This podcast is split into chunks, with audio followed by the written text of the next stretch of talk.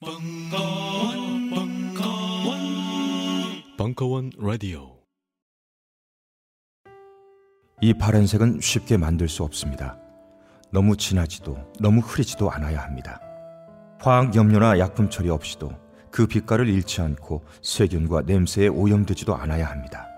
그래서 눈으로 볼 때보다 피부에 닿을 때 더 편안하게 느껴지는 그런 색. 국산 쪽만을 사용하여 텐셀 섬유 한 가닥씩 물들여야 나오는 자연 그대로의 색. 바로 자연과 우리가 추구하는 색입니다. 자연 그대로의 색으로 만듭니다. 자연과 우리. 광고로는 다 보여드리지 못하는 쪽빛의 아름다움을 딴지마켓에서 감상해 보세요. 베개 커버와 매트, 쪽염색 셔츠까지 자연과 우리가 피부를 생각하며 만든 제품들을 지금 딴지마켓에서 확인해 보세요. 우리는 생각했습니다. 실외는 가까운 곳에 있다고. 우리가 파는 것은 음료 몇 잔일지 모르지만 거기에 담겨 있는 것이 정직함이라면 세상은 보다 건강해질 것입니다. 그래서 아낌없이 담았습니다. 평산네이처, 아로니아 친친친 지금 딴지마켓에서 구입하십시오. 잠시만 안녕하세요. 저는 바다니 가득의 성재훈입니다. 보통 오뎅, 맛살, 핫바 등 다양한 이름의 어묵을 간식으로 때로는 반찬으로 많이 드시는데요. 그게 대부분 밀가루로 만들어졌고 기름에 튀기기 때문에 칼로리가 높아지더라고요. 그래서 저희는 어육 함량이 높으면서 기름에 튀기지도 않는 맛과 건강을 생각한 그런 어묵 한번 만들어 보고 싶었습니다. 그런데 이렇게 만들다 보니 팔아도 남는 게 없더라고요. 여러분, 저희가 정직하게 만든 어묵을 딴지 마켓에서 계속 판매할 수 있게 많은 관심 부탁드립니다. 정성을 담아 쪄서 만든 어묵 감아볶고 여러분의 관심이 필요한 정직한 먹거리입니다. 잠시만 우리 이제 어묵 먹어요 맛있는 가마복고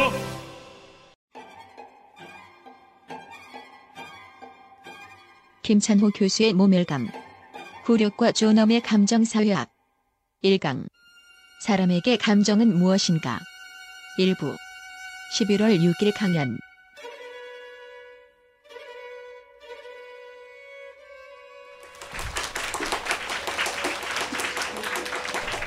예, 강의를 많이 해왔지만 오늘 참 떨립니다. 예, 이렇게 많은 분들이 미리 신청을 가득 해주셨고 어, 일찍부터 와서 기다려 주셔서 예, 마음에 맞이를 하는 그런 눈빛이 참 따뜻합니다. 어, 책을 쓴다는 게 살면서 좀 독특한 경험이에요. 여러 번 써봤지만 음, 책을 쓰면 다른 사람한테 줄 수 있는 나만의 선물이 하나 생기는 게 있고요. 또 하나는 책을 써서 내가 어디까지 한계인지 이런 걸 알게 되는 것 같습니다. 근데 그것도 모자라서 이렇게 에, 또 여러분과 독자들과 대화를 나누는 게 에, 굉장히 저로서는 과분한 그런 대접을 받는 듯한 느낌이 듭니다.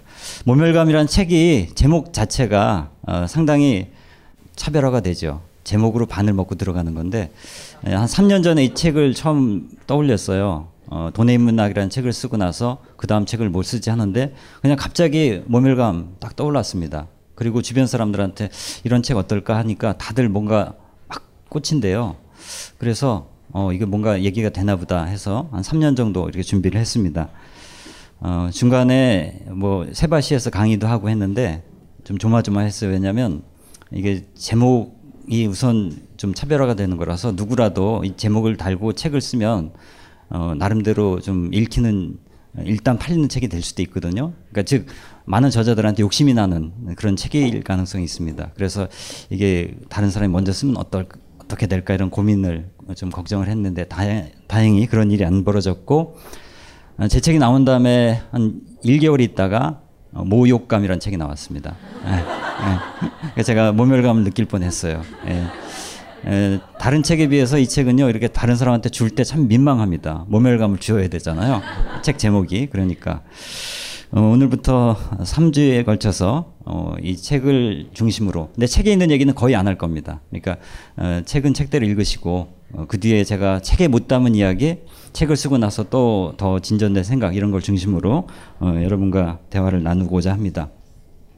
오늘은 첫 시간 이제 감정 참 어려운 문제인데 중요하기도 하고 이걸 어떻게 접근할까 고민을 많이 했습니다. 음, 인류의 역사 속에서 어, 자연을 나름대로 이렇게 극복하기 시작한 여러 그 흐름이 있죠. 가장 먼저 인간은 음, 무엇부터 했을까? 그러니까 다른 동물들은 주어진 대로 살잖아요. 근데 인간은 뭔가 자기 생각을 동원해서 대상을 바꾸고 자기의 목적을 달성하기 위해서 효율적인 수단을 만들고 이렇게 하지요. 근데 그 기원을 더듬으면 가장 먼저 어, 적어도 우리 손에 잡히는 어, 물증으로는 이걸 겁니다.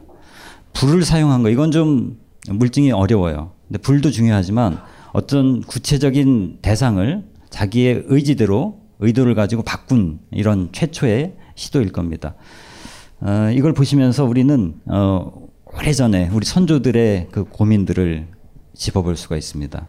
무엇에 쓰려고 어떻게 하다가 저런 것까지 만들었을까? 그리고 저걸 만들어 쓰면서 무엇이 달라졌을까 하는 그런 상상을 해보게 되죠. 고고학자들은 어, 그런 점에서 엄청난 어, 인문학적 감수성을 가진 사람들 같아요. 이거 하나를 놓고서 그 당시 삶을 재구성해야 되지 않습니까? 이로부터 시작된 도구의 역사는 엄청나게 화려한 모습으로 우리까지 왔습니다. 지금은 우리가 더 이상 이런 거 쓰지 않죠. 그 대신 우리 손에는 하루 종일 가장 많이 쥐어져 있는 게 뭡니까? 비슷합니다. 그죠? 어, 근데 용도는 참 다르죠. 어, 손은 크기가 별로 변하지 않았습니다. 그리고 저것과 비해서 재질이 아주 다르고 무엇보다도 어, 목적이 다르죠. 저것은 물건을 만드는 거고 이것은 정보를 다루는 겁니다. 곧이어서 바로 또 이게 나왔습니다. 어, 스마트폰은 이 모바일이죠. 그래서 이 마우스에 비해서 아무 데서나 들고 다니고 마우스만 하더라도 뭐 책상에서밖에 쓸 수 없는 건데 스마트폰은 늘 손에 소지하고 다니면서 누구보다도 친하고 나를 가장 잘 알고 있는 그런 대상 아닙니까? 나를 가장 잘 아는 그 주체가 바로 스마트폰이라고 할 수 있습니다. 이걸 통해서 우리는 엄청난 음, 그런 삶의 혁명을 목격하고 있습니다. 지금 우리 앞에 우리를 기다리고 있는 또 다른 혁명들이 있죠. 우리 흔히 얘기하는 빅데이터, 사물지능, 그다음에 3D 프린터 어, 머지 않았습니다. 어, 빅데이터 같은 건 정말 놀랍더라고요. 예를 들어서 예측 과학, 예측 의학 이런 말이 있어요. 예방 의학이란 말 있죠. 근데 예측 의학이 앞으로 더 대세를 이룬다는 겁니다. 무슨 얘기냐면 세계에서 예를 들어 세계에서 유방암 걸린 사람의 몇백만 명의 데이터를 모아요. 그래서 어, 그 사람들이 갖고 있는 유전자, 그다음에 그, 그 사람들이 살아온 어떤 환경, 먹은 음식, 다른 걸린 병, 뭐 여러 가지 것들을 다 종합하죠. 계층. 그럼 그 엄청난 데이터를 분석하다 보면 패턴이 나옵니다. 또 그럼 유방암뿐입니까? 다른 병 다 이렇게 list up 하면요. 여러분의 어떤 유전자를 쫙 뽑아내고 살아온 환경, 그동안 별 걸린 병 똑같은 거 쭉 이렇게 대비시키면요. 각자 가장 잘 걸릴 수 있는 병들을 이렇게 우선순위로 쫙 뽑을 수가 있다고 합니다. 이게 머지 않았습니다. 이미 시작이 되고 있어요. 곳곳에서. 그러면 어, 보험회사도 그런 정보를 갖고 있으면 보험을 들 때 굉장히 이제 차별할 가능성이 있어요. 이제 법적인 문제가 막 생길 텐데 아무튼 예전에 상상할 수 없는 음, 그런 세상 그리고 자기에 대한 예, 인식을 갖게 됩니다. 놀라운 어떤 통제력을 발휘하게 되는 거죠. 자, 근데 이런 질문입니다. 어, 과연 우리는 스마트폰을 쓰면서 스마트해지고 있는가? 아니면 덤버가 뭐죠? 덤브 어, 바보스러워지고 있는가? 더 생각을 안 하고 무식해지고 있는가? 어, 질문에 이미 어떤 의도가 깔려 있는 게 드러납니다. 여러분 어떻게 느끼세요? 어, 스마트폰을 상용화하면서 예전보다 더 똑똑해졌다고 느끼십니까? 음, 편리해진 건 확실하죠. 그리고 많은 것이 예측 가능해졌습니다. 버스가 몇 초 뒤에 올 것도 이제 훤히 알게 됩니다. 전에는 거의 알 수 없었던 음, 그 어둠 속에 있었던 많은 것들이 실체를 드러냅니다. 그런데 다른 한편으로 여전히 모르겠는 거 아니 예전보다 더 모르겠는 게 있어요. 그게 바로 오늘 다루고자 하는 감정, 우리의 마음이 아닌가 싶습니다. 혹시 그런 세상이 올까요? 지금 대화하는데 저 친구가 어떤 마음인지 모르겠어. 그래서 스마트폰을 살짝 열어서 모니터링 해요. 그래서 딱 보면 저 사람 감정이 어떻다. 주파수가 뜬다.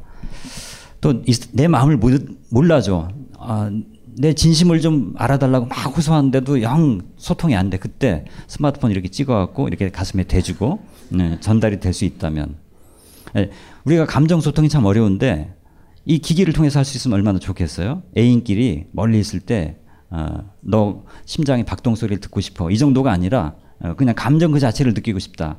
그러면 너 가슴에 대, 나도 가슴에 댈게. 이래서 스마트폰끼리 이렇게 연결하는 이런 상상도 해볼 수가 있습니다. 근데 그건 어차피 또 기계를 통한 거지요. 우리가 생각하는 우리의 고민은 진짜 사람의 마음을 옛날보다 더잘알수 있는가. 다른 사람을 대화, 상대할 때 부모가 자녀와 소통할 때 스마트폰이 발전한 만큼 더 우리의 인지력이 높아졌는가. 그렇게 답하기 쉽지 않을 것 같아요. 여전히 우리는 어, 미망 속에 있는 게 아닌가 하는 겁니다. 오히려 예전보다 더 감정을 헤아리기 어려운 어, 그런 상황들, 그런 관계들에 많이 둘러싸여 사는 것 같습니다. 감정이라는 게 뭘까요? 음, 이런 그림이 있습니다. IQ, EQ. 뭐 여러 가지 Q가 있죠. EQ 말고 또 뭐 있어요? NQ, 네트워크. 그다음 SQ, 뭐 소셜. 한국 사람들은 뭐가 제일 발달했다고 그러죠? JQ. 예, 잔머리 그런 건데 예. IQ가 위에 있고 이제 EQ가 밑에 이렇게 있으면요. 여러 가지를 여기서 상상해 볼 수 있습니다. 일단 IQ보다 EQ가 훨씬 더 중요하다. 뭐 그런 이 빙산의 일각은 여러 가지를 비유하지 않습니까? 근데 여기에서 보면 보이지 않는 그렇지만 더 큰 영역으로서 감정의 세계가 있다. 거기에서 작동하는 지능이 위에 IQ보다 더 중요하다. 뭐 이런 추론을 해볼 수가 있습니다. 그걸 강조하려고 이걸 어, 그린 거겠죠. 예전에 우리 EQ 같은 거 별로 따지지 않았습니다. 근데 점점 이게 중요해지는 그런 세상을 살고 있습니다. 여기에 어떤 것이 있습니까? 자기를 얼마나 잘 의식하는가, 동기부여, 스스로 잘하는 거, 자기 관리, social skill, 그다음에 empathy, 어, 공감 이런 등등.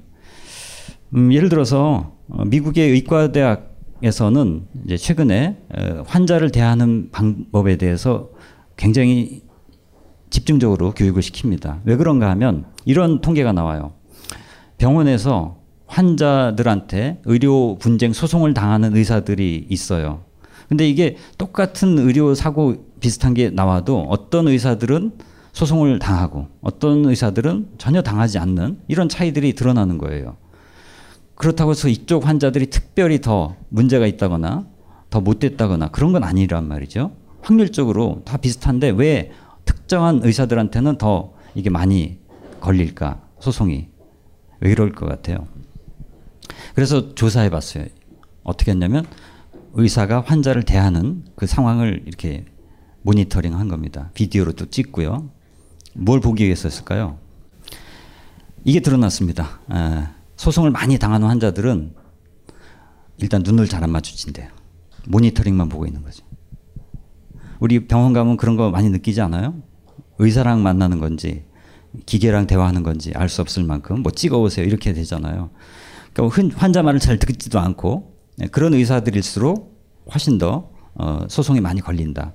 그러면 병원 입장에서는 이게 엄청난 경영상의 차질을 빚을 수가 있습니다.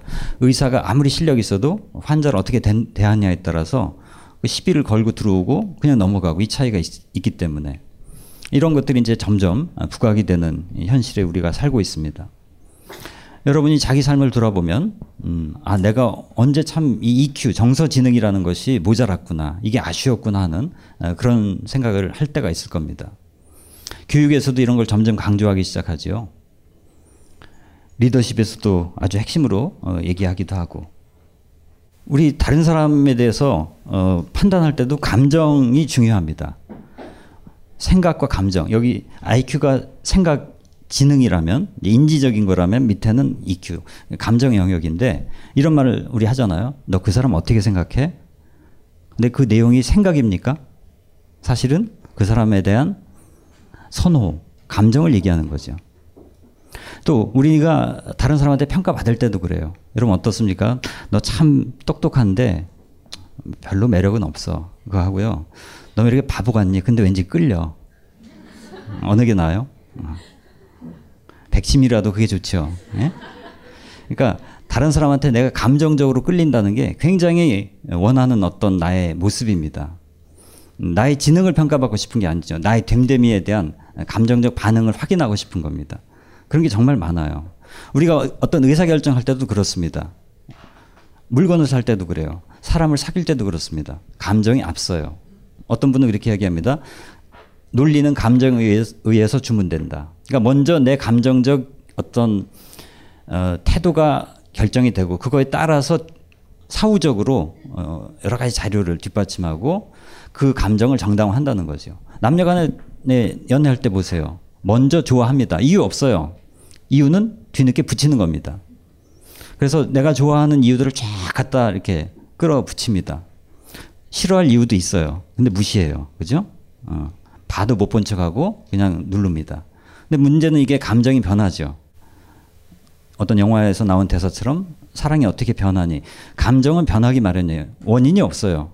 우리가 모든 걸 인과관계로 자꾸 추론하려고 하는데 이 세상에 원인이 없는 게 많습니다. 여러분이 에, 특히 연애할 때 저 사람 감정이 왜 변했을까? 나 때문일까? 나 때문이 아닐 수 있어요. 감정 그 자체가 변할 수밖에 없는 속성입니다. 근데 그렇게 감정이 변하잖아요. 그러면 싫어하는 감정을 정당화하는 많은 자료들을 또 갖다 붙입니다. 원래 갖고 있었던 거예요. 상당 부분. 근데 무시하고 있었죠. 그러니까 우리는 여전히 이렇게 이성 과학이 발달한 시대에도 감정이라는 것에 많이 좌우되고 물건을 살 때도 정말 합리적인 선택을 하느냐 상당 부분 충동 구매죠. 백화점에서 살 때 그렇게 좋아 보이던 것이 집에 가져오면 왠지 꿀이잖아요. 거기서 입을 때는 그렇게 멋져 보이는데 집에 와서 몇 번 입어보고 처박어 둡니다. 이런 게 왜 그렇습니까? 상당히 많은 부분이 감성 마케팅이거든요. 그래서 이 생각보다 감정이 더 중요하다는 것은 여러 사람들이 여러 가지 표현으로 이제 강조를 했는데 황혜경이라는 시가 시인이 쓴 시 중에 이런 대목이 눈에 띄었습니다. 생각이 없는 사람보다 슬픔을 모르는 사람을 나는 더 모르고 싶고 이게 시의 마지막 줄인데 더 알고 싶지 않고 이게 아니라 모르고 싶고 이런 말이 참 재밌어요. 모른단 말이 에, 여담입니다만 모른단 말이 한국어의 특이한 표현인 거 아세요? 외국어에 모른단 말이 별로 없습니다. 영어로 모른다는 단어가 있어요? 모르다. 단어로. 알지 못한다죠. 일본에도 없어요. 중국어에도 없어요. 불어, 독어 다 없어요. 몽골어에 있다고 들었습니다. 네, 몽골어죠. 이게 굉장히 특이한 거예요. 모른단 말이 한 단어로 있다는 게 특이해요. 그래서 이 모른단 말이 외국어로 많이 스며들어갔다고 하죠. 일본말로 아리까리 이렇게 들어가 있고요. 중국어로 갸우뚱 이렇게 들어가 있어요. 불어로는 알쏭달쏭 이렇게 돼. 독일어는 에메모흐. 재밌게도 아프리카 말도 있어요. 아프리카 말. 긴가 민가 이렇게 돼 있어요. 네, 그런 게 있는데 갑자기 엉뚱한 생각이 났어요. 모르고 얘기하니까. 자, 여러분 생각 없는 사람 싫죠? 너 이렇게 개념이 없니? 그러잖아요. 근데 이 시인은 개념 없는 거 사실 그때도 보면 개념이 없다는 것은 감정이 없다는 것과 연결될 때가 많아요. 너 그거 보고 어떻게 안 느끼냐 그걸? 음, 그렇게 둔감하냐? 그러잖아요.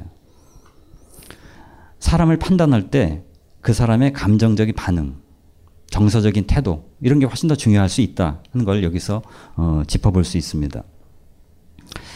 어, 고의 그림 유명한 거죠. 슬퍼하는 노인. 근데 슬퍼하는지 안 하는지 잘 알 수는 없어요. 얼굴을 가리고 있기 때문에 표정이 안 보여서 혹시나 막 너무 웃음을 참지 못해 저러올 수도 있고요. 지겨워서 졸려서 이럴 수도 있지만 우리는 직감적으로 아, 이 사람의 감정 상태가 어떻구나. 화가가 어떤 모습을 그런 감정을 그리려고 했구나 하는 것을 어, 통찰할 수가 있습니다. 감정은 몸의 반응입니다. 몸으로 드러나요, 우리는. 표정뿐 아닙니다. 멀리서도 감정이 몸을 통해서 확인이 됩니다. 무의식적으로 드러나요. 물론 억지로 연출을 하기도 하죠. 포커 페이스도 있죠. 프로들은 정말 능란합니다. 거짓말할 때 드러내는 여러 가지 제스처, 이거 감쪽같이 감춘대요. 포커 페이스란 말이 진짜 포커에 능한 사람들은요 좋은 패가 들어왔을 때 그 감정을 감춰야 돼요. 근데 끝까지 감추기 힘든 게 뭔지 아세요? 아주 고수들도 힘든 게 눈 깜빡거리는 거래요. 흥분돼 갖고 이걸 통제하기 참 어렵답니다. 그런데 고수들은 옆에 사람이 지금 눈 깜빡거리는 것도 모니터 하고 있어요. 옆눈으로 다 안 보는 척 하면서 본다는 거죠. 그 정도까지 감추는 게 포커 페이스예요. 몸도 마찬가지죠. 누구 반갑잖아요. 그러면 몸이 이렇게 돌지요. 예. 집에 가족들이 들어왔을 때 어, 제일 이제 소통이 안 되는 집은 와도 온지 모르고 인사도 안 나누는 그런 집이 있고 그 다음에 좀 나은 게 왔니 그러고 이제 얼굴은 보이지도 않아 눈동자도 안 마주쳐 그렇게 하는 경우가 있고 어 왔니 그 다음에 이제 눈동자 마주치죠.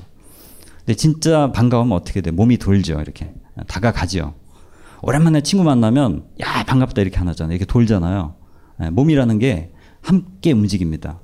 여기서도 마찬가지예요. 다른 사람의 신체를 통해서 우리는 감정을 읽습니다. 인간이 동물과 구별되는 두 가지 능력이 있어요. 하나가 추론 능력, 또 하나가 뭘까요? 공감 능력이에요. 거울 생경 세포 이런 얘기 많이 들어보셨죠? 이 사람이 느끼는 걸 나도 비슷하게 느끼는 거죠.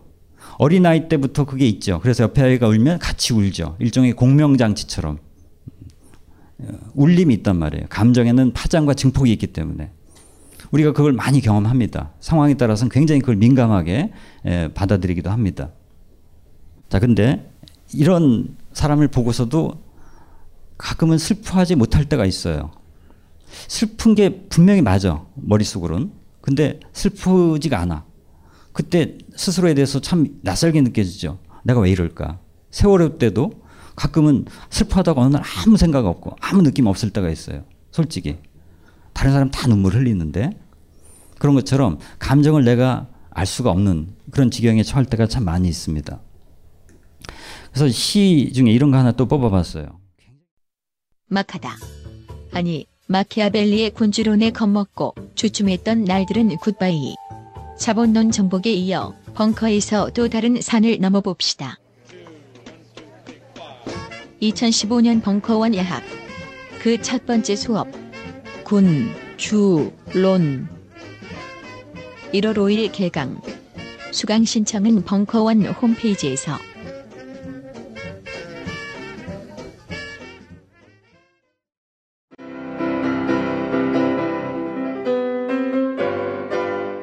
클래식은 너무 멀리 있거나 혹은 너무 가까이 있다.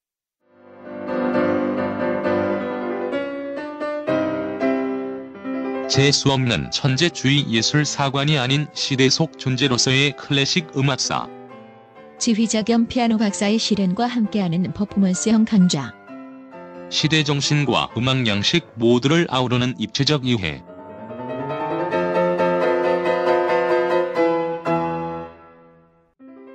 (2015) 벙커원 ultra special 클래식 끝판 48주 과정 강헌, 송창진 old 클래식 자세한 사항은 벙커원 홈페이지를 참조하세요. 요즘 나는 책 추천을 하지 않는다. 그래도 이 책은 추천하지 않을 수 없다. 나는 딴지일보 읽은 척 매뉴얼의 애독자였으니까. 이웃시민 고전은 직접 반려들어 읽는 게 가장 좋다. 그게 여의치 않으면 너부리의 읽은 척 매뉴얼을 읽어라. 읽은 척 매뉴얼은 고전들의 뒤틀린 소개이자 색다른 비평일 뿐만 아니라 그 자체로 고전과 맞먹는 유사 고전이다. 고종석 그는 딴지일보 역사를 통틀어 가장 딴지적 글쟁이다. 김어준 고전이 얼마나 재밌는가를 은하계에서 가장 재밌게 설명하는 책. 딴지 편집장 너브리의 고전문학 읽은 척 매뉴얼. 아직 고전을 모르는 분들께 그리고 이미 고전을 알고 있는 분들께도 강력 추천합니다. 지금 바로 전국 서점에서 만나보세요. 딴지 마켓에서 구입하는 분께는 저자 사인본을 배송해 드립니다. 뽑아봤어요. 굉장히 독특한 시인데요. 어, 이게 낭송할 수 있을까요? 한국에서 낭송하기 가장 힘든 시 같아요. 이렇게, 이렇게 슬래시하면 한 줄 쭉쭉 내려가는 건데 예, 이원의 사이보그 3이라는 시인데요. 이게 쭉 뭐냐면 음, 사건들이 쭉쭉 있어요. 끔찍한 사건들. 사실, 사실 이거 보고 있으면은 살만 안 나죠. 비관적이 되는데 마지막에 눈물이 나오질 않는다. 전자상가에 가서 업그레이드 해야 되겠다. 감정 칩을. 그러니까 젊은 시인들만이 쓸 수 있는 그런 표현인 것 같아요.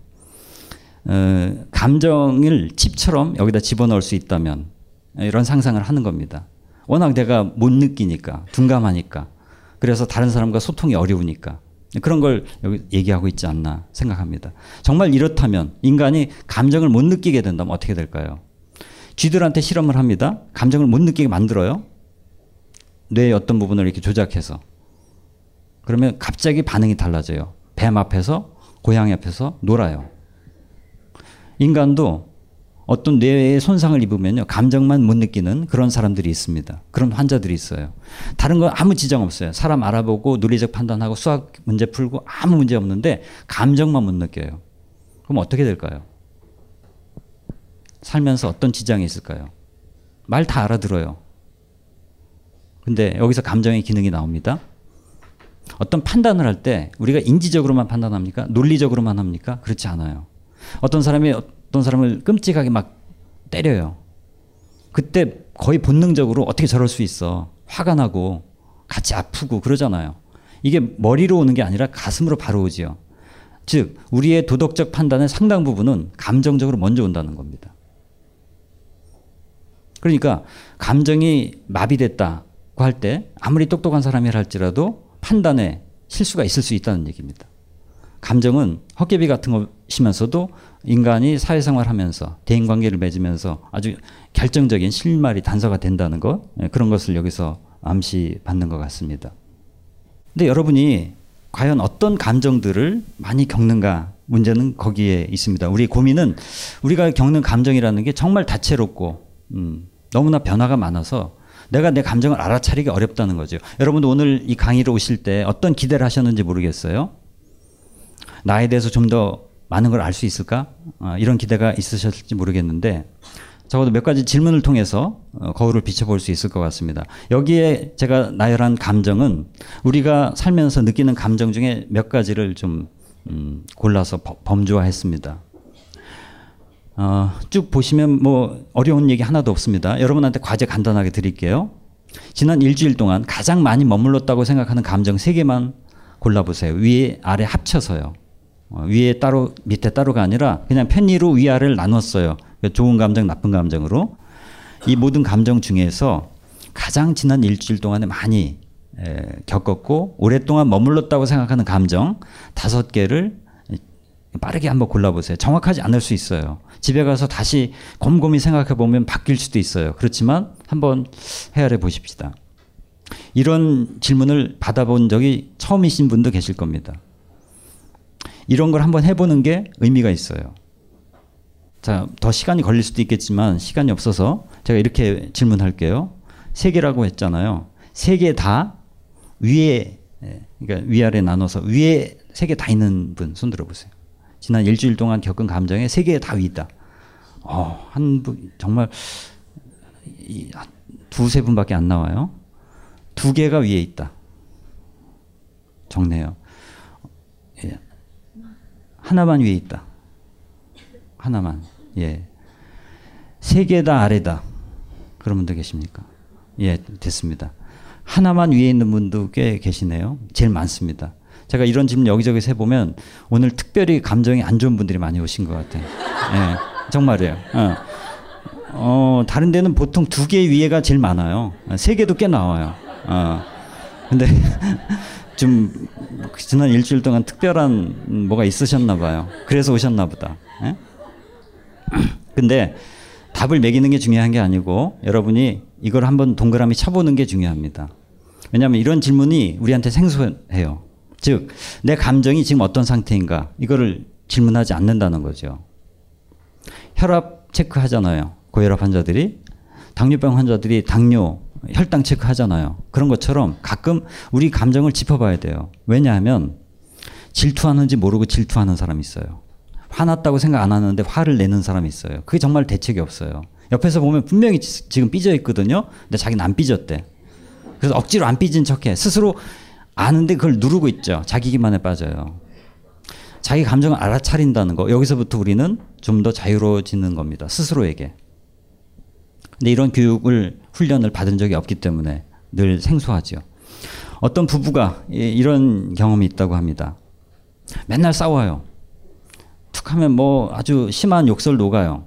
근데 어느 날 가만히 앉아 생각하니까 이게 둘 사이에 문제가 있어서 싸우는 게 아니라 특히 남자가 바깥에서 받은 스트레스를 그대로 갖고 들어와서 여기서 터트리는 거죠. 왜 이럴까? 이래서 안 되겠다. 그래서 좋은 방법을 생각했어요. 우리 자기 감정을 이렇게 딱 퇴근했을 때 어, 알려주자 서로. 근데 말로 하는 게 이렇게 언어로 표시하는 게 쉽지 않잖아요. 어떻게 하기로 했냐면 기발한 방법을 생각했는데 에, 남자가 군인이었어요. 그래서 모자를 이렇게 각도를 꺾어서 쓸수록 어, 뭐, 기분이 안 좋은 거예요. 여자는 머리를 풀어 헤치면 기분이 좋은 거고 이렇게 세워서 올릴수록 어, 올려서 묶을수록 예, 감정이 안 좋은 이렇게 이제 한 거죠. 그럼 남편이 퇴근할 시간에 남편은 집 앞에 와서 자기 모자의 각도를 조절해야 돼. 내 감정이 어떤지. 여자는 그 시간에 맞춰서 이렇게 또 올, 각도를 또 조절합니다. 어느 날 남편이 딱 들어왔는데 남편의 모자는 완전히 뒤로 돌아가 있고 여자의 머리는 완전히 뒤로, 위로 올라가 있었다고 합니다. 둘이 어떻게 됐을까요? 딱 그리고 서로 마주쳤어요. 어떻게 됐을까요? 끌어안고 울었답니다. 이게 바로 감정의 전달입니다. 감정을 폭발하는 게 아니라 내가 지금 이렇게 아프구나, 화났다, 너도 그렇구나, 공감이 이루어지는 거죠. 정말 이건 다릅니다. 감정 커뮤니케이션의 핵심인데 이게 음, 보통 우리는 감정을 표출하잖아요. 자기의 감정을 표현하지 못해요. 그 안에 깔려 있는 욕망을 전달하지 못해요. 화만 내는 거죠. 근데 왜 화나는지 몰라요. 계속 그러니까 악순환이에요. 근데 그런 게 되려면 자기 감정부터 알아차리는 거 이게 굉장히 중요합니다. 근데 이게 정말 어렵거든요. 그런데 사실 우리가 지금 시대에 매일 이걸 합니다. 언제부터 하기 시작했어요. 여러분도 하루에 몇 번씩 합니다. 어떻게 할까요? 예, 바로 이렇게 합니다. 이모티콘, emotional icon의 약자죠. 이모티콘이 들어가고 안 들어가고 엄청난 차이가 납니다. 그죠? 어, 너 잘했었는지, 잘했었는지, 잘했어. 이게 말투에 따라 전혀 다르잖아요. 그죠? 잘났다, 잘했다도, 예? 뭐, 여러 가지 하여튼, 억양에 따라서, 표정에 따라서 전혀 다릅니다. 근데 전화상으로는 그, 래도 확인돼요. 목소리가 있으니까. 근데 문자는 모든 게 배제된 일체 문맥이 사라진 그냥 텍스트만 있잖아요. context는 없고. 그러다 보니까 나머지를 다 상상해야 돼요. 여기에 긴장이 발생합니다. 내가 채워 넣어야 되니까. 근데 그 부담을 덜어주는 게 바로 이모티콘이죠. 이모티콘 붙고 안 붙고에 따라서 전혀 다른 그런 결과에 이릅니다. 여러분은 어떤 걸 가장 많이 사용하십니까? 빈도를 체크해 보면 우리 감정 상태가 드러날까요? 그런 애플이 있다면 얼마나 좋, 앱이 있다면 얼마나 좋을까요? 자기가 쓰는 그 이모티콘을 쭉 모니터링 하는 거죠. 그래서 1년 동안 어떤 것이 자주 사용됐는지를 쭉 한번 따져보는 겁니다. 그러면 아, 내 감정의 기복이 이랬구나. 이렇게 생각이 들 텐데, 아, 밑으로 내려가면 이렇게 막 깨진 하트도 있고, 찌그린 표정도 있고 한데, 예. 어떤 걸 많이 쓰냐가 진짜 자기 감정을 표현할까요? 전 방금 그렇게 얘기했지만 아니라고 생각해요. 예, 왜냐하면 진짜 화나잖아요. 그러면 이모티콘 아예 안 넣어요. 그죠? 화난 표시 넣는다는 것 자체가 그렇게 화나지 않았다는 거예요. 이게 재밌는 겁니다. 화가 나면 가슴이 다쳐요. 감정을 일체 단, 예, 전달하려고 하지 않습니다. 이런 식으로. 더구나 코믹하게. 그죠? 그러니까 이거 오해가 있을 수 있죠. 진짜 화났는데 화난 표시가 오면 긴장을 풀어. 아, 별로 화난 게 아니다. 예, 이렇게 생각할 수가 있습니다. 근데 하여튼 이런 이모티콘이 우리나라 정말 발달했습니다. 근데 우리의 모든 감정을 이걸로 다 담아낼 수 있을까요? 적어도 여기 있는 게 여러분의 하루에 겪은 감정 중에 얼마나 어, 반영할까요? 특히 이번 주제인 모멸감에 가장 가까운 게 어떤 게 있습니까? 아주 자주 겪는 감정이거든요. 근데 모멸감에 가장 가까운 게 있어요? 혹시 그러면 모멸감을 느낄 때 자기가 이거 말고 이렇게 넣어본 이모티콘이 있습니까? 아무리 봐도 여기는 그렇게 딱 맞아 떨어지는 게 없는 것 같아요. 그래서 제가 또 억지로 찾아보니까 이런 것들이 아마도 비슷하지 않을까 이렇게 생각을 해봤어요. 여러분이 혹시 종종 사용하는 게 있으십니까? 아까 거와 달리 밑에는 여기에 어떤 설명이 없어요 보니까 그러니까 상상해야 돼요. 전혀 다른 애매할 수 있습니다. 근데 대체로 그렇게 좋은 건 아니죠, 그죠? 근데 여기 이름을 붙이자면 되게 까다로워요. 어, 그냥 주눅 들어 있다. 그렇게도 볼 수 있고, 우울하다, 지루하다, 그런 걸 수도 있고요. 근데 모멸감과 그나마 좀 가깝다고 할 만한 게 이런 게 아닌가, 이런 생각을 해보게 됩니다. 자, 근데 우리가 이런 이모티콘을 이렇게 고르고 또 거기에 담긴 상대방의 감정을 읽으려고 할 때 어려움이 있다는 건 뭐냐면 하나의 감정만 있지 않을 때가 많기 때문에 그래요. 우리말에 영어로 mixed feeling이란 말이 있어요. 음, 어떤 감정이 복합적으로 뒤섞여 있다는 거죠.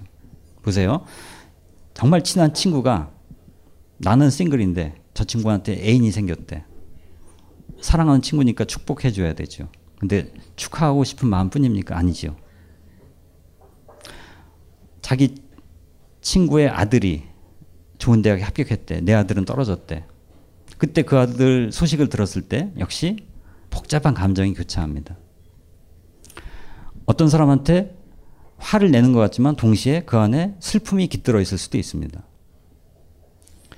누군가를 사랑하는 것 같은데 그 아래 자기도 깜짝 놀랄 정도의 증오가 꿈틀거리고 있는 걸 뒤늦게 발견할 때가 있습니다.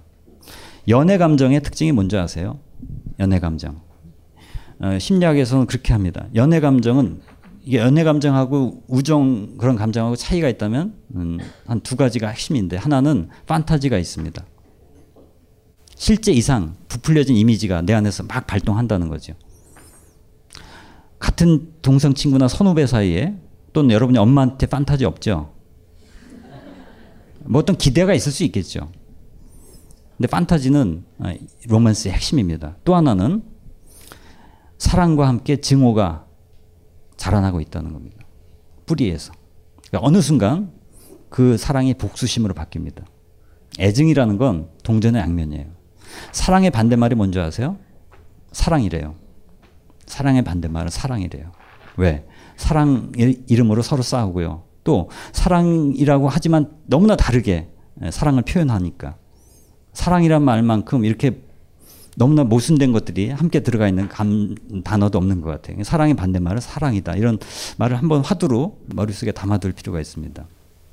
아무튼 이런 식으로 어, 우리는 여러 가지 감정을 복합적으로 경험하는 25시란 영화 혹시 보신 분 안소니 퀸이 혹시 안 보신 분은 마지막 장면이라 한번 보세요. 그러니까 아마 스토리가 그런 거죠. 오랫동안 떨어져 있었는데 어, 어, 떨어져 있는 사이 자기 아내가 적군의 아이를 낳은 거죠. 이게 뭐 강간을 당했는가 그래서 오랜만에 왔는데 자기가 낳은 아이 말고 누군가 또 있는 거예요.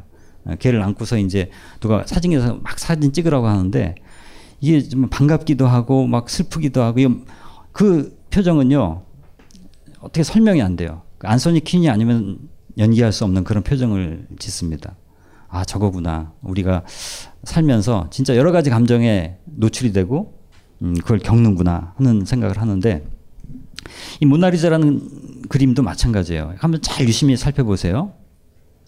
이 모델의 주인공은 지금 어떤 감정 상태일까요? 딱 한마디로. 아까 우리가 이렇게 여러 가지 감정을 나열해 봤잖아요. 근데 어떤 감정 상태에 머물러 있는 것 같아요? 그냥 크게 봐서 좋은 감정, 나쁜 감정. 좋은 감정만 있습니까? 잘 보세요. 아니, 분석하지 말고 느껴보세요. 이른바 전문가라는 사람들이 분석해 보니까 83%가 좋은 감정이고 한 17%가 나쁜 감정, 뭐 두려움조차도 있다는 얘기입니다. 그래서 이게 끌린다는 거예요. 100% 좋은 감정만 담고 있다든지 또 100% 어, 슬픔이나 분노만 있다면 그렇게 끌리지 않는데 미묘하게 섞여 있어서 웬만한 사람이면 이 안에서 자기를 느낀다는 거죠. 믹스드 필링으로 표현된 거니까. 명작은 바로 그런 걸 잘 포착한 것이겠다 하는 생각을 합니다. 어, 그래서 아까 제가 연애 얘기를 감, 잠깐 했지만 어, 우리가 겪을 수 있는 모든 감정이 사실 생각해 보면 연애에 다 있는 것 같아요. 그리고 특히 젊은 분들이라서 여기에 민감하실 텐데 지금 한참 이런 연애 중에 있는 분 한번 생각해 봅시다. 음, 읽어볼게요. 외로움, 망설임, 떨림, 설렘, 수줍음, 어색함, 두근거림, 초조함, 간절함, 답답함, 모호함, 매절함, 그리움, 은근함, 흐뭇함, 반가움, 즐거움, 놀라움, 감격, 위로, 환희, 화끈함, 통쾌함, 뜨거움, 감사함, 듬직함, 충만함, 후련함, 포근함, 평온함, 고요함, 아늑함, 안도감, 자신감, 확신, 자랑스러움, 홀가분함, 쓸쓸함, 연민, 열등감, 수치심, 모멸감, 우울, 두려움, 의심, 무덤덤함, 밋밋함, 낯섦, 서운함, 교만적음, 썰렁함, 따분함, 권태, 근심, 탐욕, 음탕함, 치졸함, 비겁함, 가식, 이중인격, 실망, 짜증, 얄미움, 황당함, 질투심, 허영심, 허탈함, 초라함, 불신, 배신감, 분열증, 히스테리, 죄책감, 미련, 자기 혐오, 후회, 환멸, 분노, 적개심, 복수심, 화해, 응서, 양가 감정. 아, 이게 제가 이걸 골라내느라고. 근데 웬만한 감정은 다 들어가 있어요. 연애 중에 경험이 안 되는 감정이 없더라고요.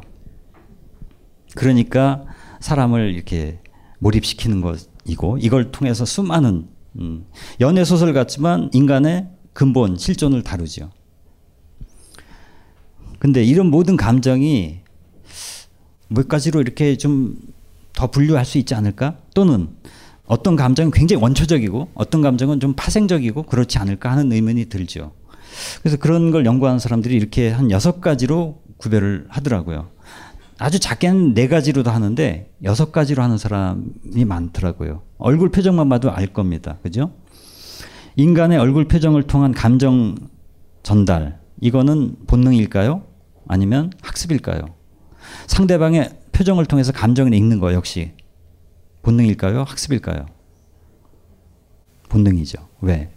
아주 어린아이도 그냥 알아차립니다. 어, 한 6개월 된 아이 있잖아요. 이렇게 앞에 놓고 무표정하게 화내지도 마세요. 그냥 한 30초 있어 보세요. 견디질 못해요. 울어요. 좀 있으면. 한 번만 하세요. 또 한 번 상처받으니까. 그러니까 문화의 차이가 없어요. 심지어 동물도 비슷해요. 이런 표정. 침팬지들이요. 이런 감정이 있을 때 이런 표정이 나와요. 그러니까 다윈이 일찍 그걸 다 아, 통찰했습니다. 이거 선천적인 거구나. 문화의 차이가 없죠. 이 바디 랭귀지는요. 문화의 차이가 있어요. 그래서 뭐 이렇게 하면 우린 이거 좋은 건데 남미에 가서 이러면 이건 성적인 표시를 합니다. 뭐 이런 등등 굉장히 많죠. 이렇게 하는 거 안 되고 이렇게 하는 거 이런 거 많은데 얼굴 표정은요. 특별히 문화의 차이를 거의 경험하지 못합니다. 그만큼 거의 육체적 아까 제가 감정이 몸이라고 하는 것도 이런 맥락입니다. 자, 이제 분노, 즐거움, 놀라움, 혐오감, 슬픔, 두려움 중에서 가장 원초적인 감정은 뭘까요? 즉 모든 동물들이 아니 웬만한 동물이면 다 갖고 있는 감정 이 가운데 어떤 걸까요? 두려움이겠죠. 그죠? 왜? 두려움이 없으면 생존에 큰 위협을 받습니다. 자기가 위기 상황에 처해 있는데 피하지 않겠죠. 두려움은 진화의 결과라고도 할 수 있습니다. 감정의 기원은 생존입니다. 1차적으로. 두려움을 웬만하면 다 가지고 있겠죠. 쬐그만 물고기도요. 두려움 다음에 뭘까요? 그 다음 감정은. 그 다음 많이 느끼는 거. 다른 동물들이요. 인간은 다 느끼는 거고. 슬픔일까요? 분노일까요? 제가 보기엔 분노 같아요. 예를 들어서 음, 강아지 화내는 거 분명한데 뭐 강아지 침팬지는 당연하고요. 좀 더 내려가 볼까요? 토끼가 화내나요? 낼 것도 같죠. 그죠? 화내요. 삐져요. 토끼도. 주인이 이렇게 제가 아는 분은 한 달 동안 친구한테 토끼를 맡겼는데 얘가 한 달 있다 보니까 뭐 먹지도 않고 완전히 토라져 있더래요. 그래갖고 집에 데려와서 다시 먹이려고 하는데 또 계속 안 먹는 거예요. 한번 뒤틀린 감정이 안 돌아오는 거지. 그래서 억지로 막 먹이려다가 식도가 상해갖고 그 고치는데 300만 원 들었대요. 토끼 한 마리 얼마입니까? 토끼탕. 근데 300만 원이 들었대. 하여튼 토끼도 그러니까 거부 반응이 있고요. 어, 분노 비슷한 것도 있을 겁니다. 슬픔도 있겠죠. 근데 물고기들을 보면 두려움, 두려움은 있지만 분노할 것 같진 않죠. 집에 가서 혹시 열대어 키우는 분 화나게 한번 해보세요. 어떻게 반응하나. 이게 뭐 반사적으로 피하긴 하겠지만 화내는 건 좀 포착하기 어려울 것 같아요. 그렇지만 많은 동물들이 화를 낼 겁니다. 그것도 일종의 방어 기제일 수 있어요. 화내는 것도. 우리도 인간도 마찬가지죠.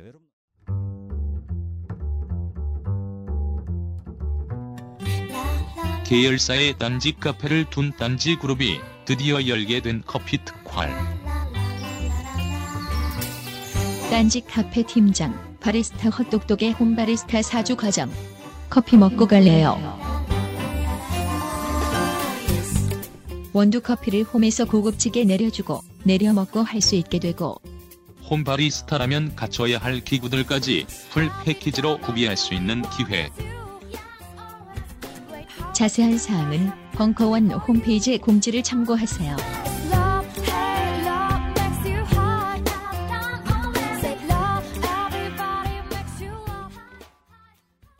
안녕하세요. 딴지마켓 조립 PC 전문 업체 컴스테이션의 이경식입니다. 혹시 알고 계십니까? 용산 선인상가에 빛나는 1층 130호. 제 머리 때문에 빛나는 건 아니고요. 저희 컴스테이션이 여러분들을 기다리고 있는 곳입니다. 2014년 가을 저희 컴스테이션은 전국의 컴퓨터 호객님들을 탈출시켜 주기로 결심했습니다. 더 이상 용산에서 어리버리하게 돌아다니지 않아도 될 우리 딴지스를 위해 신뢰와 정직함으로 컴스테이션이 선인상가 1층 130호에서 여러분들을 기다리고 있겠습니다. 친절함이 무엇인지 경험해보고 싶으신 분들은 주저하지 마시고 놀러 오세요. 마음을 담아 설명드리겠습니다. 전국의 딴지스들이 엄지손가락을 치켜 세울 때까지 최선을 다하겠습니다.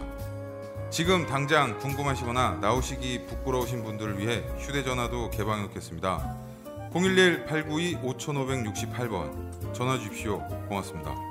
컴스테이션은 조용한 형제들과 함께합니다.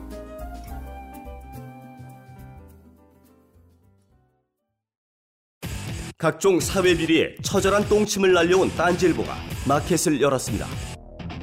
기자들이 검증해 믿을 수 있는 상품들을 은하계 최저가로 판매하여 명랑한 소비 문화 창달에 이바지할 딴지 마켓. 이제 신뢰를 쇼핑하세요. 주소는 마켓.딴지.com. 우리도 인간도 마찬가지죠. 여러분 두려움과 분노 이게 정말 한국 사회를 지배하는 감정이에요. 여러분도 아까 위에 아래 했을 때 아래가 막 두 개 나오는 분이 제일 많았는데 그 중에 특히 어떤 건지 좀 묻고 싶은데 두려움 만만치 않습니다. 분노 정말 보편적입니다. 화를 내야지만 자기가 누군지 아는 사람들이 있어요. 나는 짜증난다, 고로 존재한다, 뭐 이런 식의. 그러니까 누군가한테 분풀이 할 때만 내가 살아있다고 느껴요. 습관입니다, 그것도. 다른 사람과 연결되는 방식이 분노밖에 없는 사람들이 있어요. 가장 쉽습니다. 그게 다른 사람의 눈길을 끄는데, 주목을 받는데. 그래서 화를 자꾸 내는 거예요. 그러니까 민원 제기하는 사람들이 있어요. 꾼들이 있습니다. 곳곳에. 예? 공무원들 아주 시달려요. 그런 사람들이 진짜 그걸 해결하고 싶어서가 아닙니다. 자기를 끊임없이 어필하는 거예요. 근데 그 방식밖에 모르는 거죠. 그 밑에 깔려 있는 감정을 자기가 알아차려야 됩니다. 두려움은요, 많은 경우에 아주 원초적이면서도 우리가 이렇게 문명하던 사회에서도 우아한 척 하지만 그 아래 깔려 있는 두려움이 굉장히 큽니다. 저도 오늘 여기 올라오면서 내가 어떤 감정인지 스스로 읽어봤는데 두려움이 상당 부분 있더라고요. 그게 다는 아니에요, 물론. 반가움도 있고, 뭐, 고마움도 있고 다 있는데 두려움. 혹시 여러분의 기대에 못 미치면 어떡하나. 이렇게 이게 카메라가 또 찍히면 제가 굉장히 쫄거든요. 이게 어디서부터 온 두려움일까? 알 수 없지만 분명히 우리를 지배하고 있습니다. 엄청난 에너지예요, 이게. 자, 이 중에서 인간을 힘들게 하는 감정은 어떤 겁니까? 당연히 두려움이 힘들게 하지 않죠. 어떤 사람이 나를 두려워한다 또는 다른 사람을 두려워한다. 그 두려워하는 모습이 나를 힘들게 하지는 않죠. 그죠? 근데 에, 화를 내는 건 당연히 내가 긴장을 합니다. 그 다음에 또 어떤 게 있어요? 나를 혐오한다. 이것도 참 견디기 힘들 겁니다. 슬퍼하는 거. 누가 나를 보고 슬퍼해. 나를 보고 슬퍼하는지 아닌지 모르겠지만 눈물을 쭉쭉 흘리면서 가. 나를 바라보면서 막 눈물이 글썽거려. 상당히 당황스러울 겁니다. 이 많은 표정 중에서 어, 슬퍼하는 표정이 가장 사람을 멈춰서게 합니다. 길거리 지나갈 때 막 누군가 울고 가보세요. 전, 전철에서 앞 사람이 막 울고 있어 보세요. 어, 왜 이러지? 이럽니다. 주목을 끌면서 적어도 사람들한테 상처를 주진 않아요. 근데 해피니스, 저게 좋은 감정 같지만 웃음이라는 게 어떻죠? 우리가 이제 모멸감과 관련해서 비웃음, 경멸. 그러니까 이 중에 모멸감을 주는 표정이 있다면 아이러니하게도 해피니스예요. 여러분이 어떤 사람의 이런 표정을 봤을 때 같이 덩달아 흐뭇해집니까? 그럴 수도 있지만 저 사람 왜, 왜 웃는 거야? 나보고.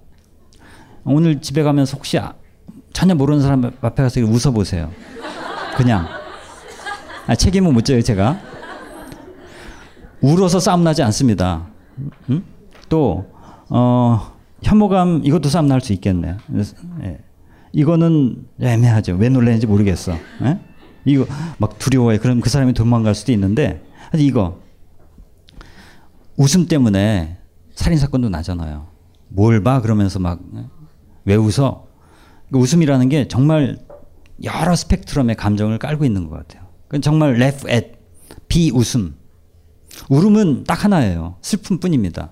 웃음은 근데 기쁨과 함께 경멸이 같이 예, 깔려 있을 수가 있기 때문에 정말 이 조심해야 된다는 거죠. 아무 데서나 웃으면 안 되죠. 아무 데서나 울어도 돼요. 보세요. 다 같이 축하하는 자리에는데 혼자 울고 있어. 근데 그 사람 맞춰야죠. 저 사람 왜 울어? 우리 좀 웃는 걸 자제합니다. 근데 다 같이 슬퍼하는 어, 그런 장소에서 혼자 웃고 있다. 응? 욕 먹는 거죠. 세월호 때 그래서 많은 축제들을 취소했잖아요. 그러니까 이, 이 환희의 감정은 늘 자제되는 성향이 있습니다. 아니, 자제되어야 될 상황이 있습니다.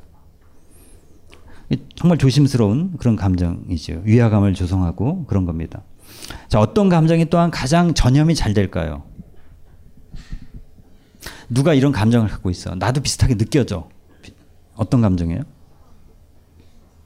가장 전염성이 높은 거. 누가 저러고 있으면 나도 그렇게 돼. 어느 거예요? 영화에서 제일 감동을 쉽게 주는 거. 연출을 잘하면 슬픔 이게 쉽죠, 그죠? 심파 쪽으로 나가고 뭐 그러긴 하지만 슬픔을 연출하는 게 쉬워요. 슬픈 상황을. 그리고 어, 세월호 이런 때도 느끼지만 금방 확 퍼집니다. 애도의 물결이. 어, 해피니스 이런 건 월드컵 같이 아주 큰 이벤트가 있을 때 예. 슬픔만큼은 그렇게 확 퍼지지 못합니다. 그러니까 누군가의 고통에 동참하는 게 쉬워요. 근데 누가 잘 된 걸 축하하는 건 쉽지 않아요. 그렇죠? 우리 안에 예, 나름대로 시샘과 질투심이 있기 때문에 누가 못된 것은요 금방 내가 거기에 그 자리에 함께하는 게 돼요. 내가 나름대로 힘을 발휘하는 거죠. 위로를 해준다 이거죠. 나는 그런 일 안 겪었지만. 근데 누군가 좋은 일을 당할 때는 축하한다는 건, 아니, 난 뭐야. 이런 마음이 또 같이 작용해요. 그러니까 이게 쉽지가 않아요. 공감하고 하기가. 분노는 어떻습니까? 누가 화를 내. 같이 화가 납니까? 분노의 공동체가 있거든요. 두려움의 공동체도 있죠. 두려움도 전염될 때가 있습니다. 엄마가 두려움에 사로잡히면 애들이 그렇게 돼요. 그러니까 부모 교육에서 정말 중요하게 강조하는 게 예, 스스로 두려움을 어떻게 떨칠 것인가. 무의식적으로 아이한테 전달되니까. 즉, 여러분도 나도 모르는 두려움에 내가 끌려다니는 것 같다고 느낄 때 혹시 이게 내 것이 아니지 않을까. 그 뿌리가. 우리 엄마가 특히 예, 아버지도 있을 수 있는데 아버지도 그러니까 부모로부터 나도 모르게 전염된 이렇게 이식된 그런 감정의 씨앗이 있지 않을까도 생각해 볼 수 있습니다. 오랜 동안 다운로드 된 거예요, 이게. 그러니까 두려움은 정말 무서운 거죠. 확대 재생산되기 쉽습니다. 히틀러가 배, 등장한 배경에는 이런 두려움이 있죠. 그러니까 굉장히 센 척하지만 사실은 그 이면에는 두려움으로 가득 찬 이런 경우가 대단히 많습니다. 그러니까 두려움을 직시하는 것 하나만으로도요, 우린 인간의 많은 것들을 통찰할 수가 있습니다. 두려움이란 코드로 상대방을 대해 보세요. 아니 무조건 그걸 들이대라는 게 아니라 이게 왠지 불편하다. 저 사람이 나를 왜 이렇게 힘들게 할까? 요새 미생이라는 드라마에서 뭐 직장의 여러 가지 권력 관계, 미묘한 처세술 이런 게 나오지 않습니까? 여러분을 가장 힘들게 하는 사람 누굽니까? 왜 그렇게 나올까요? 그 사람은? 혹시 그 밑에 두려움이 있지 않을까요? 그럴 가능성이 굉장히 많습니다. 권위주의적인 사람, 권위주의 권위주의의 특징이 뭐죠? 힘센 사람 앞에서 비굴하고 약한 사람 앞에서 야비합니다. 그런 사람이 조직에 너무 많습니다. 근데 그런 사람들의 공통점이 두려움이 크다는 거예요. 그것이 아주 거시적인 형태로 나타난 게 파시즘입니다. 에리 프롬이 자유로부터의 도피라는 책에서 아주 놀랍게 분석한 거죠. 1차 대전이 끝난 후에 독일 사람들은 엄청난 뭐 모멸감과 함께 분노에 사로잡혔습니다. 왜 우리가 이렇게 됐는가? 그래서 그 비난의 화살을 바깥으로 돌리기 시작한 것이 비극의 시작이었죠. 근데 그게 옛날에 먼 나라의 얘기만이 아니라 어디에서든 인간은 그렇게 될 수가 있다는 거죠. 두려움이 엉뚱한 방향으로 투사가 되는 겁니다. 그러니까 성숙한 사람은 자기 안에 여러 가지 감정의 그 프리즘들을 이렇게 볼 수가 있는 거. 양가성의 통, 통합 뭐 그런 식으로 얘기하죠. 윤 같은 사람은. 그러니까 내 안에 있는 걸 인정 못하면 남한테 투사해요. 그걸 굉장히 미워하고 막 공격해요. 자기 안에 있는 게 싫은 그걸 공격하는 거죠. 되게 도덕주의자들이 그런 경우가 많다고 합니다. 자기 안에 있는데 그 인정하지 못해. 그러니까 남에 있는 걸 보고 막 뭐라고 하면서 자기는 아닌 거라고 착각하는 이런 성향이 있습니다. 근데 양가성의 통합이 잘 된 사람은 남의 흠을 봐도 어, 저거 내 모습이야 하면서 그냥 뭐 내가 크게 다르지 않다라고 받아들이는 거죠. 근데 이걸 분열증적으로 난 그런 게 아니야 없어라고 부정하면 이게 그 공격성이 어, 그 사람한테 가해진다. 그 밑에 깔려 있는 게 감정으로서는 두려움일 가능성이 굉장히 크다는 겁니다. 두려움과 분노 이게 함께 갈 때가 있어요. 그죠? 혹시 있습니까? 여러분이 두려움이 두려우면서 분노하는 그런 경우 있습니까? 가끔 있어요. 또한 분노와 슬픔은 아주 자주 가죠. 같이 가죠. 그죠? 세월호 때 분노, 슬픔, 미안함 이 세 가지가 믹스됐었어요. 그러니까 미안함과 분노도 함께 갈 수가 있습니다. 그다음에 이런 식으로 다 한번 이렇게 조합을 해보면 음, 기본 감정이니까 여러 가지 그 예, 컨비네이션이 나올 거예요. 가끔 이걸 통해서 어, 자기의 감정을 넌지시 또 비춰볼 수가 있습니다. 아까 여러 가지 나열한 것은 굉장히 복잡한데 이건 단순한 거잖아요. 근데 이것만은 아니죠, 사실은. 음, 더 다음 시간에 이제 다룰 내용들은 이거 갖고 안 되는 것이 있습니다. 그건 그 다음 시간에 얘기하기로 하고요. 어, 근데 우리가 오늘 감정을 다루면서 예, 감정이 어떤 식으로 우리 안에서 이렇게 흘러다니는가, 어떻게 이게 터져 나오는가. 기본적으로 뇌죠. 이게 뇌만은 아니라고 얘기하기도 합니다. 우리 몸 전체가 어, 감정의 어떤 음, 통로가 된다. 이렇게도 얘기합니다. 근데 일단은 현대 뇌과학을 좀 주목해 보면 어, 흔히 이렇게 얘기해 우리 안에는 세 개의 뇌가 있다. 물론 이것도 다른 학설이 있어요. 이거 안 맞다고 얘기를 합니다만 일단 참고해 봅시다. 이런 학설이 있어요. 가장 원초적인 게 이게 파충류의 뇌라고 그래요. 음, 뇌 간. 그래서 이건 우리가 의식과 전혀 관계 없는 겁니다. 내 의지와도 관계 없는 겁니다. 숨 쉬는 거, 심장 박동하는 거, 반사신경 이런 거 있잖아요. 자다가 넘어지면 이렇게 되잖아요. 그 왜 그런 줄 아세요? 뇌 간이 작용하는 거예요, 그거는. 그러니까 잠잘 때도 이건 살아 있으니까 이거 이건 다 죽어도 뇌관. 그러니까 어, 뇌사 상태에 빠졌다는 건 뇌간이 죽은 거예요. 그러니까 인공호흡 해야 돼요. 우리가 헷갈리는 게 있는데 뇌사 상태하고 식물인간하고 달라요. 흔히 혼동하는데 식물인간은 인공호흡 안 해도 그냥 코마, 예, 혼수 상태 빠진 거예요. 의식만 없지 그냥 뇌간의 모든 걸 정상적으로 돌아갑니다. 그러니까 식물인간은 절대 이식을 안 하죠. 큰일 나죠. 그 이식하면 안 되죠. 그 사람 거 빼면 깨어날 수 있으니까. 근데 뇌사 상태에 있는 사람은 억지로 이제 인공호흡 해놓고 예, 인공호흡기 빼면 죽는 거니까 해놓고 거기에서 이제 필요한 것들 장기 적출하는 이런 겁니다. 그러니까 뇌사하고 식물인간 이걸 구별을 잘 하시기 바랍니다. 그게 뇌간이에요. 그러니까 뭐 선수 중에 가끔 한 대 맞고 죽는 사람이 있습니다. 그런 사고 나요. 그게 빵 맞으면요. 이게 이게 흔들려요. 흔들리면서 쭉 뇌가 밀리는데 결국 이 뇌관을 압박합니다. 그래서 호흡까지 멎는 그런 경우가 생겨요. 뇌를 심하게 다치면 이 뇌관이 이제 손상을 입는 거죠. 이게 있고요. 이건 우리의 의식과 감정과 아무 관계 없습니다. 그냥 몸입니다. 파충류도 있는 거예요. 부위로 보면 굉장히 작아요. 그 위가 감정의 왕국인데 이게 변연계라는 거예요. 들어보셨어요? 변연계. 예.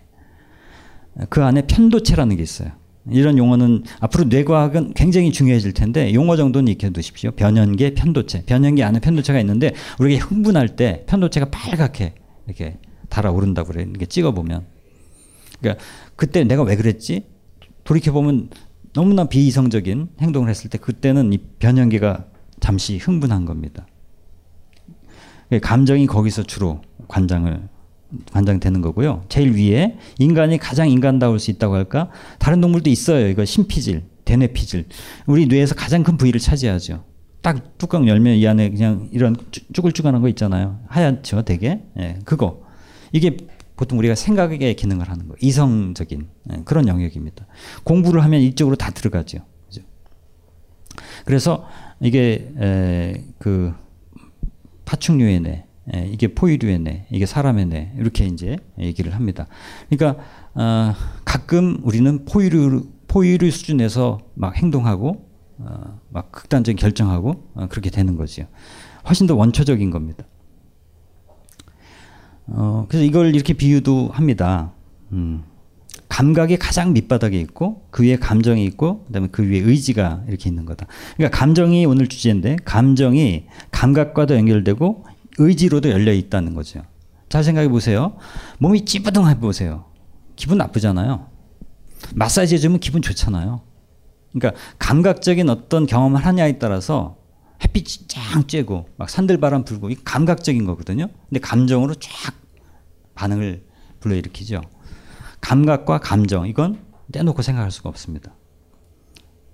근데 감각에만 감정이 좌우되는 경우가 있어요. 그런 사람이 있어요. 훈련되지 않은 거죠. 그러니까 말초신경에만 매달리는 거죠. 쾌감. 우리가 우리가 흔히 쾌감이라고 하는 것, 중독됐다고 하는 게 여기에 해당합니다. 감각적인 거죠. 신체적인 겁니다, 주로. 감각을 무시할 수 없어요. 또 이게 세련돼야 돼요. 그러니까 좋은 디자인은 음, 향기라든가 시각적인 것도 감각이잖아요. 네. 그게 어떤 격조를 나타내잖아요. 감정 감각이라고 해서 무조건 뭐 이 말초신경 이런 것처럼 하등한 게 아니라 진짜 훌륭한 어떤 매너라든지 어, 디자인이라든 걸 보면 거기에는 감각적인 배려가 충분히 깃들어 있어요. 그런 점에서 감각은 중요하면서 감각, 감정과 밀접한 것. 근데 또한 의지로도 연결돼 있다. 보세요. 음, 몸으로는 굉장히 지금 찌부둥한데 그 찌부둥함에 따라가는 내 울적한 그 감정에 그냥 끌려가지 않고 아 그래도 내가 좀 마음 먹어야지. 그러니까 여러분이 마음 먹어서 감정이 바뀔 때도 있죠. 이른바 긍정의 힘 이런 말 하잖아요. 음, 내가 이렇게 마음 먹어서 되겠어? 자기를 달래잖아요. 아, 이 감정 아닌데. 그러니까 주어지는 감정이 있고 내가 만들어가는 감정이 있을 수 있습니다.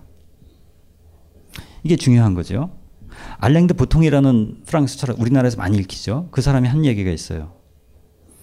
비관주의는 감정 영역이고 낙관주의는 의지의 영역이다. 이래요. 역시 보통이 아니죠. 네. 네. 예, 감정은 그냥 직물적인 거라고 할까? 저절로 발생하는 거예요. 내 의지 갖고 안 되는 그냥 툭 생겨나는 거죠. 뭘 보면 이런 기분이 들어. 물론 기분하고 감정하고 좀 다른 것이에요. 엄밀하게 얘기하면 필링과 이모션은 그런데 같이 얘기합시다. 예. 그런 기분이 이렇게 드는 건 어쩔 수 없죠. 그건 습관일 수도 있고 문화일 수도 있어요. 세상을 보건데 도대체 예, 뭐 희망이랑 하나도 없어. 우울한 천 우울한 것뿐이야라고 하면 그건 감정에 매여 있는 건데 정말 낙관주의라고 한다면 의지를 발동해서 그래도 내가 어떤 세상을 만들어야지라고 힘을 내면서 음, 그런 눈으로 세상을 바라보게 된다 이런 겁니다. 그러니까 우리가 감정을 인식할 때 그것이 어떻게 흘러가고 있는가에 이 도식이 참 도움이 돼요. 근데 여기에 보면 이게 뇌간의 영역이에요. 아까 얘기한 주로 여기 해당합니다. 그러니까 그 마사지 해주면 좋아하는 건 물고기도 그럴 거예요. 마사지 형태가 다를 수 있겠지만, 그러니까 가장 적합한 어떤 서식 환경 있잖아요. 음. 기분 좋은 거, 잠 잘 오고 그런 거 누구나 어떤 동물도 마찬가지. 감각적인 영역이고 변형계가 여기고 신뇌 피질의 의지 영역. 보다 어, 고도의 사고이자 훈련의 결과인 이런 영역입니다.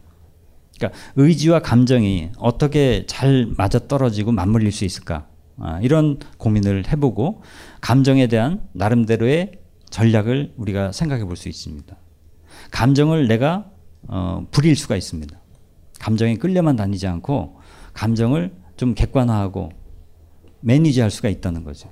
적어도 그런 지향을 갖기 시작해야지 뭔가 변화가 일어난다. 네, 그런 얘기입니다. 근데 이러한 감정이 인간한테 중요한 음, 배경이 있습니다. 인간은 다른 어느 동물보다도 이성이 발달돼 있는가 하면 동시에 감정도 굉장히 풍부하고 감정이 많이 좌우됩니다. 감정의 에너지가 넘쳐납니다. 보세요. 어, 강아지가 웃어요, 안 웃어요? 울, 우는 건 울죠, 그죠? 어, 강아지도 울죠. 근데 눈물도 흘릴 때가 있죠. 가끔이지만. 근데 인간은 태어나면서부터 울기 시작하거든요. 어릴 때 얼마나 많이 울어요? 강아지가 사람처럼 울어보세요. 키울 수 있겠어요? 짜증나잖아요. 에? 예? 강아지끼리도 키우기 힘들걸요? 근데 사람은 어릴 때 낳자마자 울고 어릴 때 내내 울어요. 근데 우는 건 다른 동물도 울어. 웃음은 어떨까? 웃음. 동물들 웃어요? 안 웃어요? 강아지 표정 보고 제 기분 좋은지 알아요? 못 알아요? 알 수 있죠. 근데 웃는지 안 웃는지 웃는 수도 있어요. 묘하게 이렇게 고양이도 웃는 것 같아. 근데 한 가지 확실한 게 있어요. 적어도 소리 내서 웃진 않아요. 어느 날 집에 가봤는데 방 안에서 강아지가 깔깔깔깔 대고 웃고 있다. 그거 갖다 버려야지. 어떻게 키워요, 그거? 무섭지 않아요? 예? 미쳐도 보통 미친 게 아니죠, 그거. 웃음이라는 게 미친 사람은 정신 나간 사람은 우는 건 별로 없어. 웃죠, 그죠? 그러니까 길거리 지나가면서 막 웃어보세요. 같이 웃습니까? 참 안 됐다 이러잖아요. 근데 길거리 지나가면서 막 울어보세요. 그러면 그건 미친 사람 취급 안 받아요. 그러니까 웃음이라는 게 굉장히 기이한 에너지가 나오는 거예요. 인간은 다른 어느 동물, 동물보 다도 기쁨 에너지가 많아요. 강아지도 꼬리치고 하잖아요. 근데 그 정도는 아니죠. 인간은 훨씬 그 이상입니다. 막 터지잖아요. 몸, 몸부림치고 막, 예? 발, 막 뛰어다니고 축제할 때 보세요. 아, 월드컵 그때 우리 그때 모습으로 여기서 다시 재현하면 이상한 사람들 아니에요? 그때니까 다 같이 예? 그런 거지. 그만큼 감정이 많은 게 인간의 특징이다. 이성도 풍부하지만. 근데 왜 이렇게 감정이 중요해졌을까? 그 기원은 뭘까? 재밌게도 이거는 인간이 약하기 때문입니다. 인간처럼 약한 동물이 없어요. 신체적으로. 태어나면서부터 얼마나 무기력합니까? 오랫동안 키워줘야 돼요. 다 크고 나서도 혼자서 살아남기가 너무 어려워요. 우리가 지금 이렇게 문명의 도움을 받으니까 잘난 체 하고 있지. 모든 동물들 한 마리씩 나오고 사람도 한 사람씩 나가서 어, 야생에서 서바이벌 게임 하면요. 인간이 가장 생존력이 떨어져요. 당연히. 여러분 혼자서 할 수 있는 게 뭐 있어요? 정말 무기력합니다. 따라서 인간은 의존할 수밖에 없어요. 운명적으로. 의존해야지 살아남아요. 의, 근데 의존이 쉽습니까? 서로가 잘 보살피고 협동해야 되는데. 인간은 오래전부터 저렇게 음식을 나눠 먹었습니다. 사냥을 함께 하는 거, 이건 동물도 해요. 그죠? 사냥, 개, 늑대, 하이에나, 호랑이, 사자, 어, 혼자 해요. 표범이나 이런 애들은 되게 혼자 해. 그냥. 하이에, 그 다음에 저기, 치타, 이런 애들도 혼자 사냥해, 되게. 근데 많은 포유류들은 집단으로 사냥하죠. 협동이 있단 말이에요. 근데 동물, 인간이 다른 점은 뭐냐면, 나눠 먹는 건 인간이 제일 뛰어나요. 다른 동물들은 나눠 먹지 않아요. 그냥 새끼만 먹이고 말지 이렇게 나누는 건 뭐 부분적으로 있어요. 보니까 다큐멘터리 보니까 있지만 그것도 동물의 범위를 가족의 범위를 못 벗어나요. 혈족의 범위를. 근데 인간은 가족 이외의 사람들과도 음식을 나눠 먹고 지금도 옆 사람인데 혼자 밥 먹으면 미안하죠. 꼭 물어보죠. 밥 먹었어? 이러잖아요. 예, 밥은 함께 먹어야 된다고 생각하죠. 특히 한국 사람들은 혼자 밥 먹는 거 싫어해요. 이건 굉장히 원시적인 뿌리를 갖고 있습니다. 생존의 가장 기본적인 행위에서 우리는 사회성이라는 것을 어, 갖고 태어난 거다. 그러면 그 사회성에는 뭐가 있겠어요? 분배를 할 때 어떤 감정이 들겠어요? 여기에는 당연히 즐거움이 있습니다. 지금도 물 나눠주잖아요. 인간이 뭔가를 준다는 거, 도네이션, 증여, 이게 놀라운 겁니다. 동물들은 어느 경우에도 그냥 주지 않아요. 어미가 새끼를 주는 것 이외에는 주지 않습니다. 근데 사람은 어떻습니까? 엄마한테 이거 먹어봐 그러잖아요.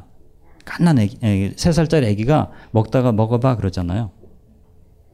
한국 사람 거기서 더 나가. 웃긴 게 갑자기 생각나는데 일본에서 그 어, 교사 생활 하던 분이 참 신기한 게 있대요. 일본하고 한국의 문화 차이가 뭐냐면 한국하고 일본에 같이 이렇게 반, 섞인 반에 있는데 예, 도시락을 막 나눠 먹고 이거 다 일본 애들 잘 안 하는데 우리 애들은 막 같이 퍼먹고 하는데 정말 기이한 거는 먹다가 이상하잖아요.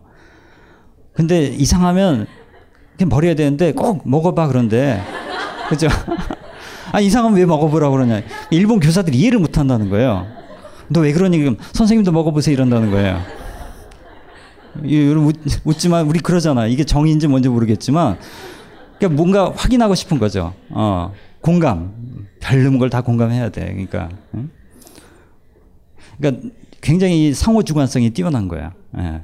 서로 똑같은 느낌으로 해야지 이게 객관적인 게 되는 것 같이 느껴지는데 하여튼 뭐 그런 문화의 차이가 있지만 이렇게 둘러 앉아서 모닥불을 피워놓고 고기를 구워 먹는 거 이거 얼마나 오래된 겁니까? 지금도 근데 불 펴놓고 둘러 앉으면 뭔가 오붓하잖아요. 이거 오래된 겁니다. 여기에 깔려 있는 정서적 유대라는 게 정말 인간을 인간답게 한 거죠. 인간이 이걸 통해서 다른 동물들을 좀 뛰어넘을 수 있었다. 적어도 약점을 극복할 수 있었다. 아, 그런 얘기입니다.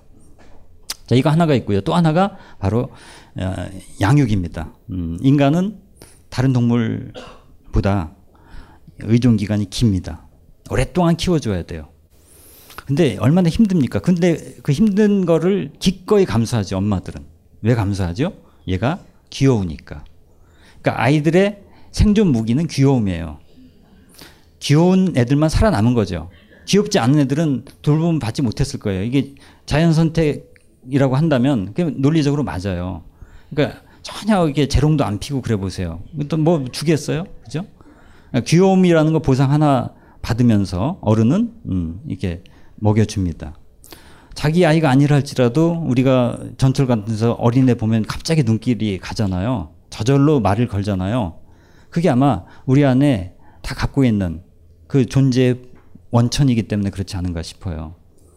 누가 버스에서 자기 머리 확 잡아다녀 보세요. 돌아봤는데 나 같은 남자가 그랬다. 여자들 어떻게 돼? 막 공격하거나 도망가거나 둘 중에 하나죠. 돌아봤는데 어린아이다. 그럼 어떻게 돼요? 얼굴이 환하게 피면서 경악이 경이로움으로 바뀌죠. 그죠? 아기기 때문에 예, 엄마 등에 업힌 한 10개월 될까 말까 한 아기는요. 그 자체로 그냥 순수한 존재일 뿐이에요. 나를 온전히 빨아들여요. 그런 존재 비슷한 게 꽃, 새, 뭐 이런 거, 보석, 이런 비슷한 계열입니다. 애고가 없어요. 네. 우리가 그런 순수한 존재를 만나는 게 어린아이 때 있고요. 그 다음에 연애할 때. 그 잠깐, 그것도 잠깐. 존재의 신비에 사로잡혀. 잠깐. 오래 가지 못하죠. 그죠? 근데 거기에 뭔가 암시가 있는 거예요. 그 다음에 세 번째가 죽음이에요. 음, 누가 죽어가는 사람 앞에 있다 칩시다. 뭐 세월호 때도 그런 거고요. 누군가를 애도하면서 또내 죽음을 앞두고서 존재라는 걸 새삼 자각하고 그 신비에 사로잡힙니다. 죽어가는 사람 앞에서 저 사람이 나 어떻게 볼까 이런 거 생각 안 하죠. 연애할 때도 마찬가지예요. 진짜 사랑할 때는요 그런 경계가 사라집니다. 아기 때도 아기한테 서스럼 없이 다가가는 이유도 제가 날 어떻게 볼까 이 경계가 없기 때문에 공통점이 그러니까 존재 그 자체가 되는 거죠. 너와 나를 뛰어넘은 그런 건데 지금 어린 아이가 그런 모습을 띠고 있기 때문에 이렇게 근데 여기서 보면요 이게 사실 제 딸입니다. 예, 진짜로요. 예, 다 큰 딸인데 어릴 때 이런 사진을 구할 수 없어서 돌아가신 제 처의 할머니, 어머니도 아니고 할머니와 증손녀 이렇게 되는 건데 예, 재밌는 게 눈을 마주친다는 거죠. 이 뭘까? 시선의 교환. 음. 동물들이 저런 거 봤어요? 어미 개가 새끼 개를 물끄러미 쳐다봐. 새끼 개도 엄마 눈동자를 한없이 바라봐. 그 좀 미친 게 아닌가요? 이상하잖아요. 그러니까 다른 동물들은 이유 없이 시선을 마주치지 않고 오래 머물지 않습니다. 거기서 어떤 교감이 별로 일어나지 않아요. 인간은 근데 말 없이 눈빛으로만 어, 정서적인 소통을 합니다. 침묵 속에서도. 그러니까 아무 말 없이 어떤 사람이 이렇게 보고 있어 보세요. 되게 이상하고 나중에 불편해서 돌리고 싶어요. 억지로 게임할 때는 하는데도 그 되게 좀 오랫동안 기억에 남을 만큼 좀 특이한 순간으로 있습니다. 말을 할 때는 괜찮은데 그냥 근데 애기들은 괜찮죠. 어, 말 없이 그냥 쳐다보기만 해도 이게 인간과 인간 사이에 정서적 유대가 맺어지는 굉장히 중요한 시기죠. 이 시기를 잘 통과해야지 결핍이 없고 이 시기에 충분하게 관심과 그런 보살핌을 받지 못하면 계속 평생에 걸쳐서 다른 사람한테 이걸 요구하는 그런 모습을 띠게 된다는 겁니다. 자, 이것이 이제 인간에게 감정이 중요한 음, 어떤 어, 역사적 또는 개인의 발달사적 어, 특징 그 기원이라고도 할 수 있겠습니다. 예, 잠깐 쉬었다가 아, 여러분들 티타임 좀 가지고요. 그 다음은 넘어가겠습니다. 예, 한 10분 정도 쉬었다가 다시 모이겠습니다. 이 강의는 벙커원 어플에서 동영상으로도 시청하실 수 있습니다. 벙커원, 벙커원. 벙커원 라디오.